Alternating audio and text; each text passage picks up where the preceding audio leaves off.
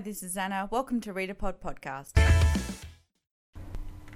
I was a big listener of Australian fiction author podcasts well and truly before I even dreamt of, of interviewing authors at my shop. One of the, the earliest ones that I used to listen to and still do because I'm such a big fan of her work is Claudine Tinellis's Talking Aussie Books. She has interviewed everybody, everybody that you can think of. She's interviewed. She does a fantastic job. She's always so professional, considered, considerate, empathetic. Oh, she's just a delight to listen to, and I've been a big admirer of hers for years now. We've become friends. We've gone out for dinner several times. Um, and I was absolutely stoked when she agreed to come onto my podcast. I'd been wanting to talk to her about her podcast for ages. I just needed to psych up for it. So this was the perfect opportunity, and I'm so grateful that she came on. Thanks for listening. Hello, lovely. Hello, Claudine. How are you? I'm really well. How are you? Good, thank you. Thank you for coming on. It is so nice to chat with you. Thank you very much for agreeing to my interview of you. Oh, look, my role model, baby. Oh, don't say that. Now I'm embarrassed. I'll go all red. oh. Thank you very much. Oh, what made you get started? I think I just wanted, well, firstly, I wanted to have a platform that I could talk intelligently about books. I, I've told this story a number of times mm. before, but I actually don't like blogging. I found that blogging was, was quite stifling for me. I didn't actually mm-hmm. know what to mm-hmm. talk about. Mm. And I found that quite a difficult medium. So I thought I can talk about other people's books. I love talking about books in general. Mm-hmm. I had a group of friends that I love talking about books with. Mm-hmm. And I mm-hmm. thought, you know what, I can do this. Mm-hmm. And on the flip side of that, as you know, I'm an mm-hmm. aspiring author myself and mm. trying to write my own books. And so I wanted inspiration from other Australian authors who had been where I am now. Mm-hmm. And I figured at the time when I started it, there weren't many Australian podcasts around that were just interviewing Australian authors and not just mm-hmm. Australian authors, but Australian authors of fiction. Yes. There, there, are a couple of wonderful, well, there were at the time, a couple of wonderful podcasts that did interview authors and talk about their journey to mm-hmm. publication, mm-hmm. about writing tips and whatnot but I found that I really was only interested in the Australian ones and the, mm. Their individual experience. Mm-hmm. So, and I, and I had a bit of a search and I couldn't find what I was after. So I decided that I would start my own. It was honestly, and I've said this before in many arenas, that it was one of the most impulsive things I've ever done. I literally oh, came wow. home one day and I, I remember saying it to my boys who were here at the time and I said oh I think I'm going to start my own podcast and the boys kind of looked at me sideways. And went yeah okay mum you're a bit loopy. But then I re- I, I started you know started research gosh for me it's been the absolute opposite. I couldn't have come to it more slowly.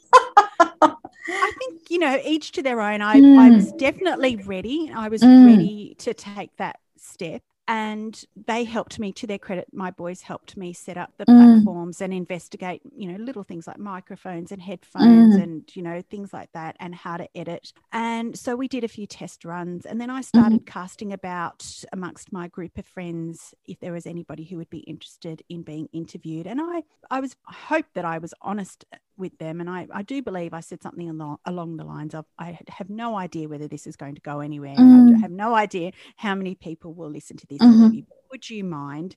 And a few beautiful people mm. like Lauren Chater, people oh, like yeah. Blanchard, people yep. like Sandy Docker, mm-hmm. who really did take that leap of faith with me, mm. jump off that metaphorical cliff. and into the world of podcasting with me. And honestly, it, I haven't looked back. I've just loved it. Oh, no, you've gone from strength to strength to strength. It's been a wonderful experience just to witness. You've done such a Thank fantastic you, job with your podcast. Thank um, you so much. I went back and I was listening to some of the earlier ones today, just in preparation for our chat today. And um, you really haven't changed that much. I mean, you obviously have gotten better and better, but it was all there right at the start. You had the whole whole formula you. all worked out. You had all of the gold right there from the start. You knew exactly what you were doing. That's so nice of you to say, Anna. I don't know that I necessarily felt that I knew what I was doing at the time, but I oh, felt no. Uh, I, I, mean, I tend not to go back and listen to earlier episodes because I feel a little bit cringy. It's kind of a bit like an author, you know, going back and rereading the first manuscript they ever wrote. And mm, I uh, bet. uh, I, I, although I will say I do a lot of that too, uh, you know, and cringe at the first few pieces of, you know, fiction that I that I've written. But in in relation to the podcast, yeah, I tend not to go back because I feel like, oh, I probably didn't really know what I was doing back then. But having said that, the authors I interviewed were so gracious.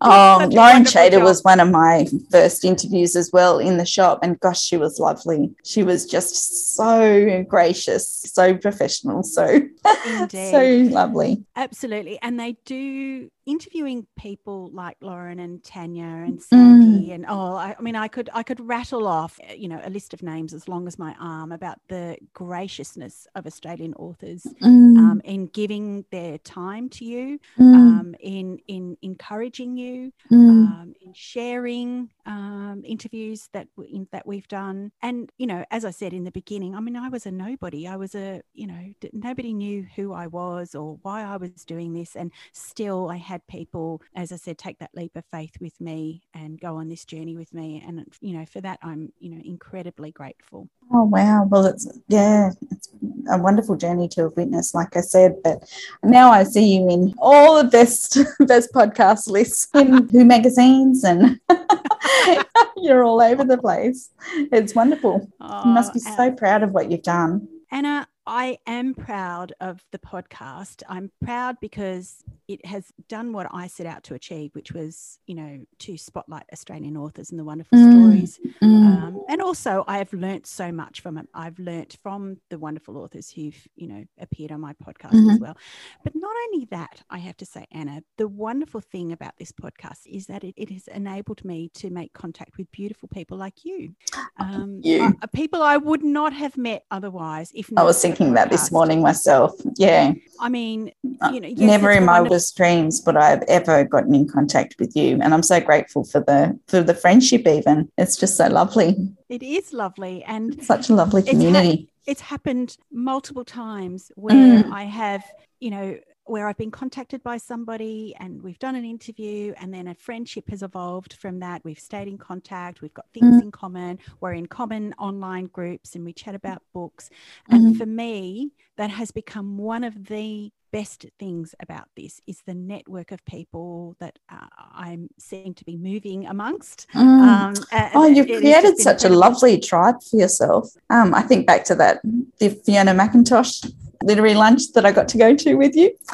and looking around the table was just mind blowing for me. It was incredible. There was Sandy Docker, Cassie Hamer. Um, I had taken Rosemary Putty's ticket. And so just people that in no other sphere would I have ever gotten to know. Oh, it was just so, so lovely.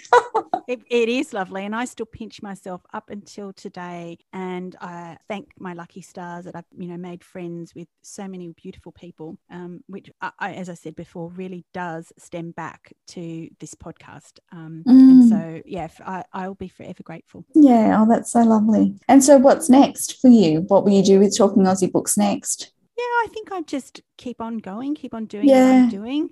I think that with the advent of COVID, um, you know, certainly last year and uh, unfortunately for Sydney Siders again this year, mm. so many book launches were cancelled. Um, so many uh, author events were cancelled. Yeah. And so podcasts like mine, you know, as well as uh, book blogging tours and mm-hmm. um, other online events have become really integral for mm. Australian authors to be able to promote their books. And I have tried as much as I possibly can, bearing in mind it's a one man band over mm. here, you know, trying to, you know, invite as many mm-hmm. uh, or to accept you know, as many interview requests as I possibly can, bearing in mind there's a lot of you know debut authors out there whose mm. you know whose book tours got cancelled and whose book mm. events got cancelled, and so I kind of see it as my way of contributing to you know yeah. spotlighting those those new authors. Um, so and I love doing it. I mean, it's no mm. hardship. I genuinely love. But there's it. an awful lot of work that goes into um, a podcast episode as well, though, isn't there? Yeah, as you would know, as the wonderful host and producer of ReadAPod podcast, um, you definitely know that you know it is a labor of love. Mm. I, I, don't get paid to do this, mm. and so um, although that's not a priority for me, it is. But it's, it's a, a beyond a full time job, though. That's what I've found out in my lockdown experience. I was crazy to be thinking that I could do this as well as the shop as while I'm learning. Hopefully, I pick up enough skills that I'm able to just to, to slot it in when we do go back. Goodness me, it is a big job. Yeah, it is. It is a job. And look, I have become a little bit more streamlined in the three years. God, I can't even believe I'm saying that. Three years yeah. now that I've been doing this. Um, you know, I definitely have it down pat, but you know, I have a queue of interviews that I need to get out now. Um, mm. Just because I was at one stage, it was a, a, little bit mental earlier this year. I was doing, you know, up to three interviews a week, um, and so that wow. means reading, reading the books, doing the research, mm-hmm. preparing for the interview, doing mm-hmm. the interview, and then editing. Um, And so I have fallen a little bit behind in that regard, but I figure I can only do what I can do. I, I can't run myself down into the ground for no. do the best that I can do. No, there's no point in killing yourself and not ever being able to do it again. Yeah. Yeah. You've yeah. So it is it is about being a little bit, you know, kinder to myself and just saying, well, I can only do what I can do. Mm. Plus I'm trying to write at the same time. Absolutely. So a little bit difficult. Yeah. So yeah, yeah. Wow. Oh, that was my next question. How do you find the time to be trying to write as well? But no.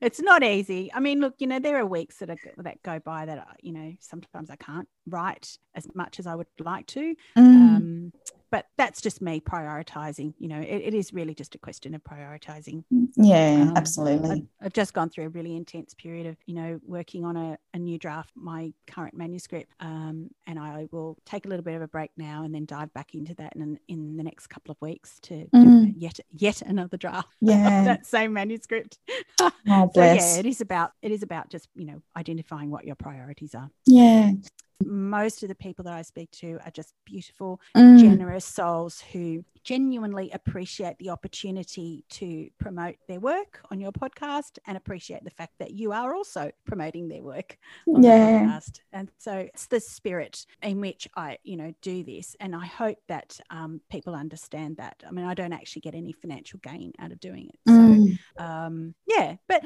look, you know, it, it's not a big deal, really, in the scheme of things. So, what about you, Anna? 12 episodes into ReadAPod. What has been the best thing or pinch me moment about starting your own podcast, do you think? Oh, bless. For me, it's just that I'm doing it. This has been on my to do list for years and it's like absolutely embarrassing. I think when I was doing my New resolutions for this year, I could have just transcribed the ones from 2020 and I blamed COVID and the whole we all felt like we were walking through mud last year and mm. probably again this year, but still, time's ticking and I've got resolutions. Absolutely. I hear you, sister. so for me, it's just that real sense of accomplishment. Like they make me cringe. And when I'm listening to my own voice while I'm editing, gosh, that is such a real hurdle but I just have to go with it and know that I'm going to improve. And I look back at my first days at the shop as well, and I cringe at some of the things that I was doing in there. It was just a bare shell of a shop compared to what it is now. so you're constantly improving. You've just got to go with it. Oh, yeah. I totally agree. And I hate the sound of my own voice, I have to say as well. And oh. people, are, people are so complimentary, but really, when you have to listen to yourself say um and ah and stutter oh. and, you know, say absolutely a million times throughout the course of an interview, it is mortifying. It is genuinely mortifying. And so, yeah, you just kind of have to get over yourself, really. Absolutely. Yeah. And just get along and do it. Yeah. yeah. Now, you and your bookshop in Cronulla have become not only a draw card, but famous amongst the Australian reading and writing community. Everyone wants to be one of our oh, authors. Goodness. I wish in my wildest dreams. Oh, they do. They do. Thank you very much. They do. They're queuing up. So, why did you start hosting these events? It is one of those pinch me, like, can't believe can't believe that this is what I get to do for work. This is crazy. And really, it was one of those things that was way too good to be true. Um, I was speaking to my friend Carolyn, whose sister in law was Dianne Blacklock, and she said, Oh, no, I reckon Di would do it. And I was like, What?